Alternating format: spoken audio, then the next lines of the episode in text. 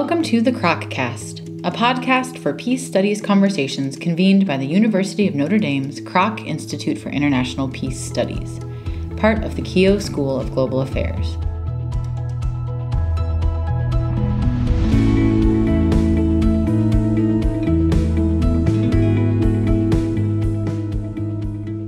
Greetings. My name is Mahan Mirza. I serve as the executive director of the Ansari Institute for Global Engagement with Religion, based in the University of Notre Dame's Keough School of Global Affairs. I'm also a teaching professor and a member of the Kroc Institute's faculty. I'm very pleased to serve as moderator of this Kroccast episode focused on the future of Iran and US relations at this critical juncture. I have with me two esteemed colleagues. The first is Azareen Van der Vliet Oloomi, Associate Professor of English and concurrent faculty in the Department of Romance Languages and Literatures here at the University of Notre Dame. Azareen also serves as a Kroc Institute faculty fellow. Among other topics, Azareen specializes in the literatures of exile and resistance, Middle Eastern literature, and ethics and aesthetics of the novel. She's the author of the novel Call Me Zebra, winner of the 2019 PEN Faulkner Award for Fiction and the John Gardner Award. Also joining us today is George A. Lopez, who is the Reverend Theodore M. Hesburgh, CSC, Professor Emeritus of Peace Studies at the Kroc Institute, where he was also a founding faculty member. George is a leading expert on economic sanctions, peace building, and various peace related issues, and has dealt extensively with United Nations and United States sanctions on North Korea and Iran in both the policy arena and in his academic writings. Among other activities, he served on the UN panel of experts for the sanctions on North Korea in 2010 2011 and he writes frequently about sanctions policy for the Hill and the Bulletin of the Atomic Scientists. Thank you both for being with us for this important conversation. May 8, 2020 marks the second anniversary of the unilateral withdrawal by the United States from the Joint Comprehensive Plan of Action, commonly known as the JCPOA or the Iran nuclear deal. Since then, among other contentious matters, the US and Iran have marched to the brink of war. And while we seem to have stepped away from the brink, last week President Trump authorized the US Navy to fire on small Iranian vessels harassing large US warships in the Gulf. So, to begin, George, what is your analysis of where US Iran relations are at this moment? And what should concern those who would hope for more stable or maybe even peaceful relations? Mahan, thank you. And thanks for being with us. And Azareen, what a great team I think will be to tackle these, these problems. You know, I consider the second year since the withdrawal of the US from the so called Iran deal as a critical marker, not, not a kind of anniversary to be noted, but especially a, at a time of global pandemic and its impact on Iran and on the US, it prompts us to raise some very basic questions about the Trump administration's policies and especially how they continue to feed what I'm reading as a general American need generationally now to have Iran as the great enemy. I don't need for our audience to revisit the various claims that many of us in the arms community or in the sanctions analyst business have made about the, the disastrous abrogation unilaterally by the United States of its treaty obligations to Iran and, and the international order when we withdrew from this treaty. But what's been puzzling to me as a sanctions analyst, and now deeply concerning after the withdrawal, the piling on of draconian sanctions, not for the purpose of stimulating any diplomatic dialogue with Iran, but but simply for a purpose of making economic war on a regime and its population in order to change that government, in a sense, without the permission of the Iranian people. As I've examined the futility of this maximum pressure strategy employed by the Trump administration, I wonder and watch as our allies try to get normal diplomatic relations that are within the spirit of economic cooperation with the JCPO and with Iran that they find themselves under US sanctions. It's forced me to wonder what drives this and sustains this kind of policy. You know, I've already known, as many do, of the support in the Trump base for doing away with this treaty, the concerns that Mr. Pompeo and I'd say prejudices brought to his office with regard to Islamic countries and Islamic beliefs. And many of us know well and have traced the the role of places like the Foundation for Defense of Democracies in having a unique ear in the White House to advance its own agenda of regime change in Iran. But what really has kept me up at night as the coronavirus spreads throughout Iran in late February and March was that the Iranian government requested directly of the United States a suspension of the sanctions to permit them to purchase needed medical supplies and to now accept humanitarian goods and relief. Shortly thereafter, it requested a major loan from the International Monetary Fund. The sanctions relief have not been granted, and the IMF loan was blocked by the vote of the United States. So these think tanks and their supporters have won the day in urging the administration to continue its defiance of requests from not only the Iranians, but humanitarian agencies, our European allies, and others interested in relief for Iran. And the logic is pretty obnoxious. It's essentially that the crisis of the virus might now be able to be the straw that breaks the camel's back when added to the maximum pressure sanctions that really have failed, but might now finally, in combination, bring a collapse to the Iranian regime. To now see the news stories that you rightly cited by various sources, fueled by conservative think tanks again, that Iran's adventurism might now lead from harassment to a strong U.S. response that we failed to take in their minds in the earlier crisis of the last two months. This has just really gotten out of hand. And the U.S. refusing to remove these sanctions as Iran reels from the coronavirus the push of the warmongers. This now, for me, has moved beyond a concern about military or economic or strategic issues and makes me wonder how does this go to the heart of cultural and even moral dilemmas regarding how the US citizenry, the Congress, and even US media, by their silence in these situations, help perpetuate that Iran is our eternal enemy. Thank you, George, for that really insightful analysis of not just the, the kind of draconian policy that the US has mobilized towards Iran, but also for the kinds of insights into the ways in which the hatred has been mobilized in American culture towards Iranians goes back many decades. And it's timely for us to be having this conversation, and, and I'm very grateful to be here with both you and, and Mahan. One of the things that concerns me is a kind of a lack of close reading of the language that has been historically used toward Iranians and the Iranian government dating back to to the 70s and the ways in which there's a kind of condoning of white vigilantism in American culture toward Iran that isn't being acknowledged by the broader population. And that the the hatred that is mobilized actually serves the purpose of further obscuring the draconian nature of US foreign policy toward Iran. And I think that if this kind of vitriolic language were used in America against any other ethnic group, it would be denounced as racist.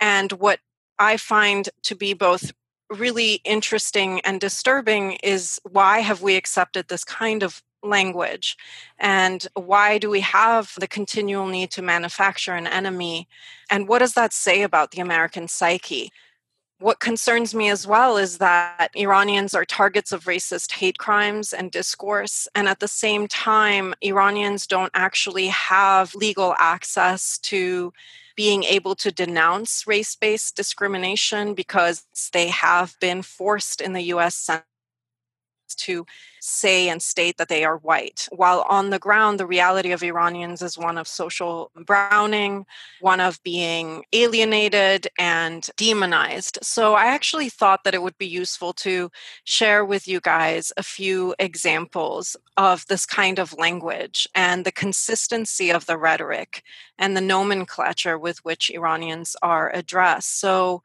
from President Trump's UN address in 2019, back in September, he stated that it was his duty to defend America's interests. And within the same breath, he cited Iran's blood loss, its menacing behavior, its traffic in monstrous anti Semitism, and accused Iran of single handedly destabilizing the Middle East.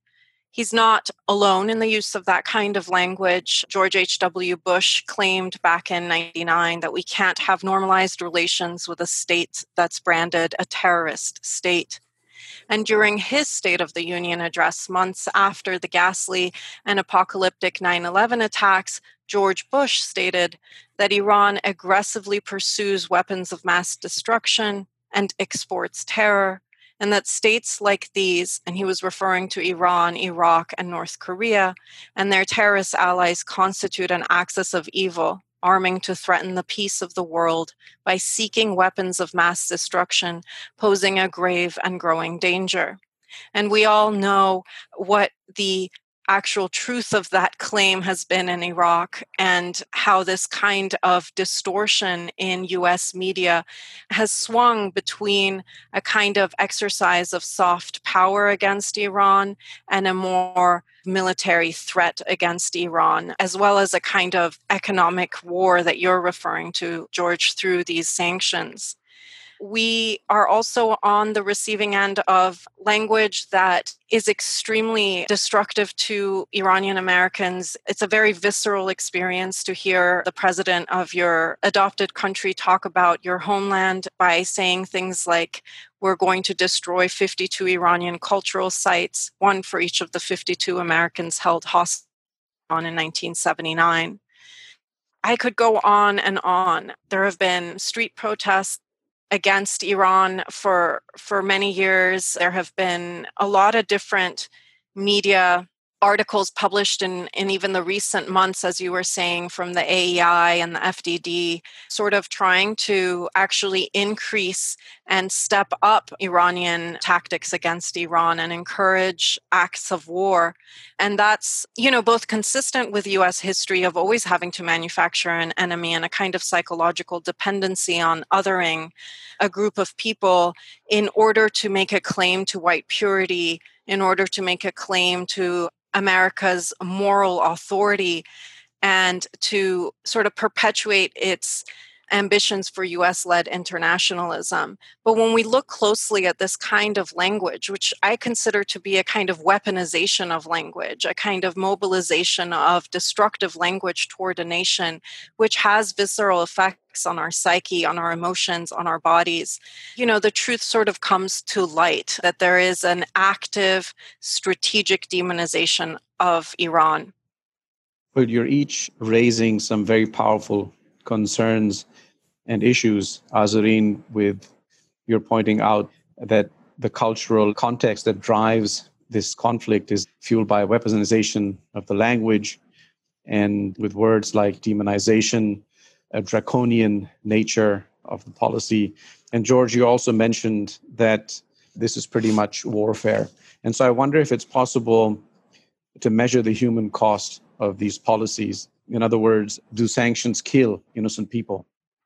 Elderly women and children? This is such an important question, Mahan. It began in 1992 as we watched the effect of the first wave of UN sanctions against the Iraqis after the, the first Gulf War. And it's been a matter of concern for the long term uh, project on sanctions about how we measure these things. I think it's indisputable that the impact of general trade sanctions, like have been imposed on Iran and were imposed on Iraq, are going to take a toll on various social, economic, and I'd say way of life dimensions of people in a country especially if that country has a vulnerable population. It deprives the government of resources to meet needs in questions of crisis like the coronavirus. And we're seeing that certainly in Iran. The economic indicators are the greatest telling factor of the impact on, on life, even if we can't measure it by, by certain morbidity or mortality kind of measurements at this stage. Uh, you know, Iran, if you look at the 10 countries that are most affected by the coronavirus right now, it is the poorest of any of those 10. The others that affected are modern European states or the United States or China or Russia. Iran has experienced, as a result of these new Trumpian sanctions, 10% overall reduction in its growth rate, a 30% or more inflation rate that goes up and down. And now the kind of double whammy of the falling out of the oil market means that the small amount of oil they were able to sell to customers like China has produced virtually no income at all. This makes not only the denial of aid particularly aimed at harm of innocent civilians, just like if you would claim that the bombing of civilians was a necessary collateral damage in war, the logic has been of the sanctioners that the people who die of untreated diabetes, the people who don't have heart medications, well, that's the fault of the government for not protecting them enough. It's not the fault of those of us who denied the access to these materials. You know, every government has a responsibility in international law to take account of difficulties and humanitarian disasters in its own community and its own nation. But when those are directly caused by a straight line deprivation of resources that are what economic sanctions in this case have been about, then that line goes back to that country. You know, it's so odd, Mahan, to see this because even about two years after the second President Bush declared Iran a member of the axis of evil, that administration was willing in December of 03 to pause the sanctions and aggressively, with Iranian cooperation, do airlifts of tons of supplies and let 200 US specialists and physicians in to help with the humanitarian relief from the earthquake. Unfortunately, they weren't willing to build on that diplomatic opportunity, just like the United States now hasn't been willing to build on the diplomatic possibilities that a pause in sanctions and a special outreach to Iranians in this moment of, of kind of shared crisis uh, would create an opportunity. You know, I'm especially grateful to Azareen for raising this issue of language and meaning and the kind of conceptual constellation that's gone on in the United States and has been so accented as part of a general discriminatory pattern of this administration towards Muslim countries, as we know. But it's reached a, a new level for me in the way that we have from Mr. Pompeo and the White House some carefully constructed half truths and outright declarations uh, that I consider falsehoods about how easy it's been for actors who want, uh, as humanitarian agencies or companies, to get medicine or relief supplies into Iran. In fact, that's not been the case. The laws have been rewritten to grant direct access to the central bank in new and different ways.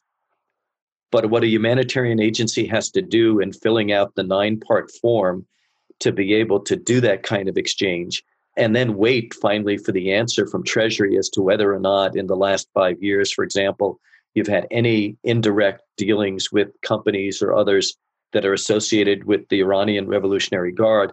All of that dynamic is not a straight pathway like either President Obama used in 2012 or or President Bush in 2003 to literally help land supplies at an airport in Tehran and to begin a free exchange of humanitarian and medical goods. Well, given where we are, I wonder if each of you could share if or where there are some ways forward for us to lessen the prospects for US sanctions against Iran and to improve prospects for normal relations between these generational enemies. Azareen? One of the things that I think are really fascinating, you know, from my perspective as someone who inhabits language, is this continual need to return 1979, the year of the Iranian Revolution. So I was talking a little bit earlier about Trump citing the the 52 sites that would be bombed for the 52 hostages. And when I was reading more recent statements, one in particular by the Department of State, about why the US should not be lifting sanctions during the pandemic, it struck me that one of the points they made was the following Iran possesses sufficient funds on hand to fight against the coronavirus outbreak.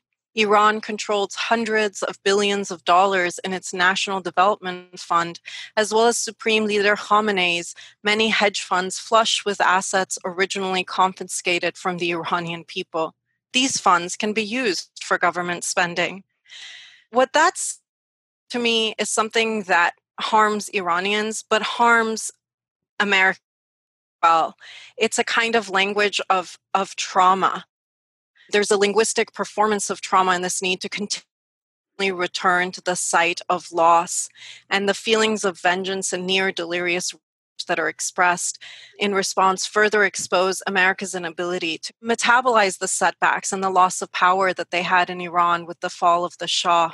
And I think that even during that moment, there were movies such as Not Without My Daughter that were released in America of this Iranian man who lives in America, has this sweet, caring, respectful relationship with his American wife and daughter, and then convinces them to take a trip back home to Iran. And suddenly he turns into this demon who won't allow them to go back and wants to take his daughter away.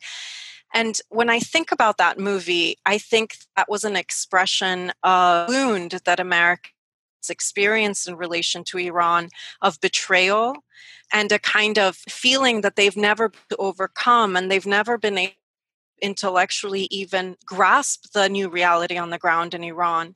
We are not known as a country in America for having great with other nations. Thinking about sort of all of the crimes that were revealed in Iraq, like in Abu Ghraib, and the forms of torture that that the U.S. has exercised, you know, without being helpful, and the kinds of in which they President Trump in particular can make such flippant comments about annihilating a nation, removing it from the map these are deeply destructive modes of, of thought and cultural production. And we talk a lot about mortality in terms of actual physical death right which is so important to try to account for for the mortality rates that have risen in response to these sanctions both during the pandemic and otherwise. I think it's also important for us as Americans to exercise some empathy as we experience having to be in quarantine or exercise social distancing and the rise in depression rates and a sense of hopelessness and the fact that some of that has to do with an inability to actually be able to visualize your future or to predict it. Now, if we could use this, our imaginations, to think about how all of the youth in Iran have that feeling permanently because of the sanctions, because of their geographic and cultural continual alienation from from the west and the powers that be the inability to be able to plan from one month to the next one year to the next and that creates a kind of I think, metaphysical death, a kind of collective depression. And we do have a responsibility towards that as Americans if we're going to continually make claims to our extraordinary moral authority in the global realm. So I would just like to invite Americans to to maybe begin to connect the dots and to not experience the language as isolated from the policy or the policy is isolated from US's own bad behavior in the Middle East historically, which is continually obscured. And we can talk a, a lot about that, but I'll, I'll turn it over to you. Yeah, we can also talk about so many dimensions, including the media and the role of the media. But what about you, George? What do you think is the way forward?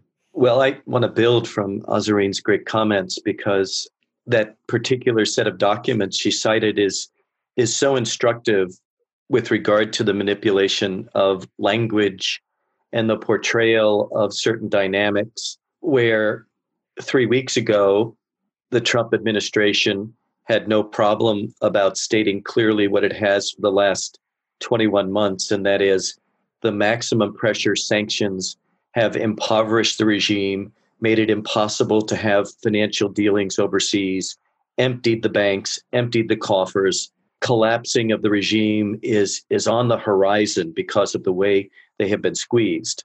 And then you have this document come out, which talks about them being a flush with cash and can't possibly need an IMF loan.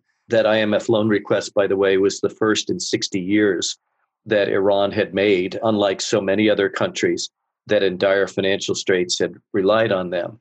This duality and manipulation of policy and language to play to the moment reveals no central real policy other than we shall keep a foot on your neck until you choke to death, which is in itself just a technique. It's not a policy. And the dilemma that this administration has faced in dealing with, let's say, legitimate security concerns Iran has of the United States and the US has of Iran, we have catapulted this into a civilizational battle that is looked at in zero sum terms.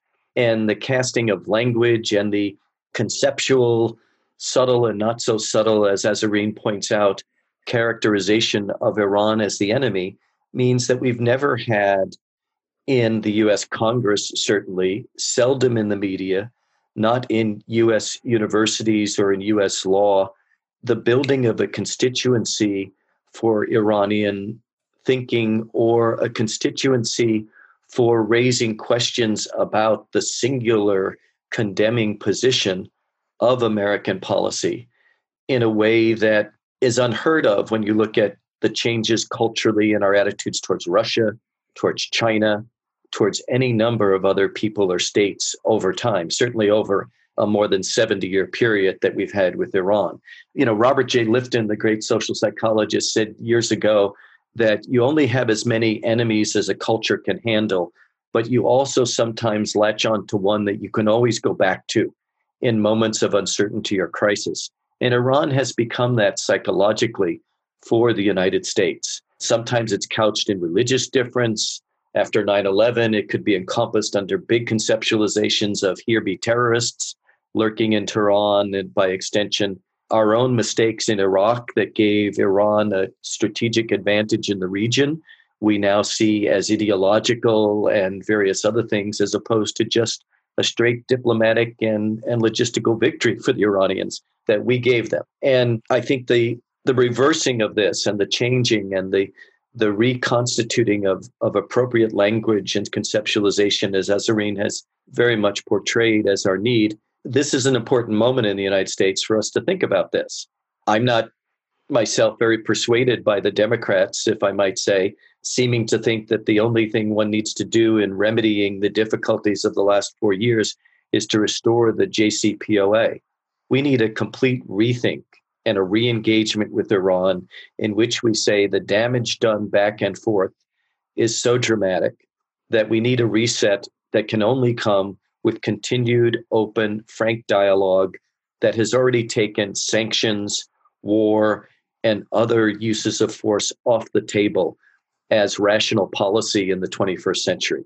And let us build from there. So that's my hope. It's it's a hope steeped more in aspirations than in empirical reality in the American system at this moment. But what I like about this wonderful opportunity to do this Kroccast is we can lay this out there and begin a subject for debate for the media, for academia, for religious organizations, and, and dare I say, even the US Congress. That was George A. Lopez, Reverend Theodore M. Hesburgh, CSC Professor Emeritus of Peace Studies at the Kroc Institute, with Azareen Van der Vliet Oloomi, Associate Professor of English at the University of Notre Dame. Thank you both for joining us. Thank you, Mahan. Thank you for having me.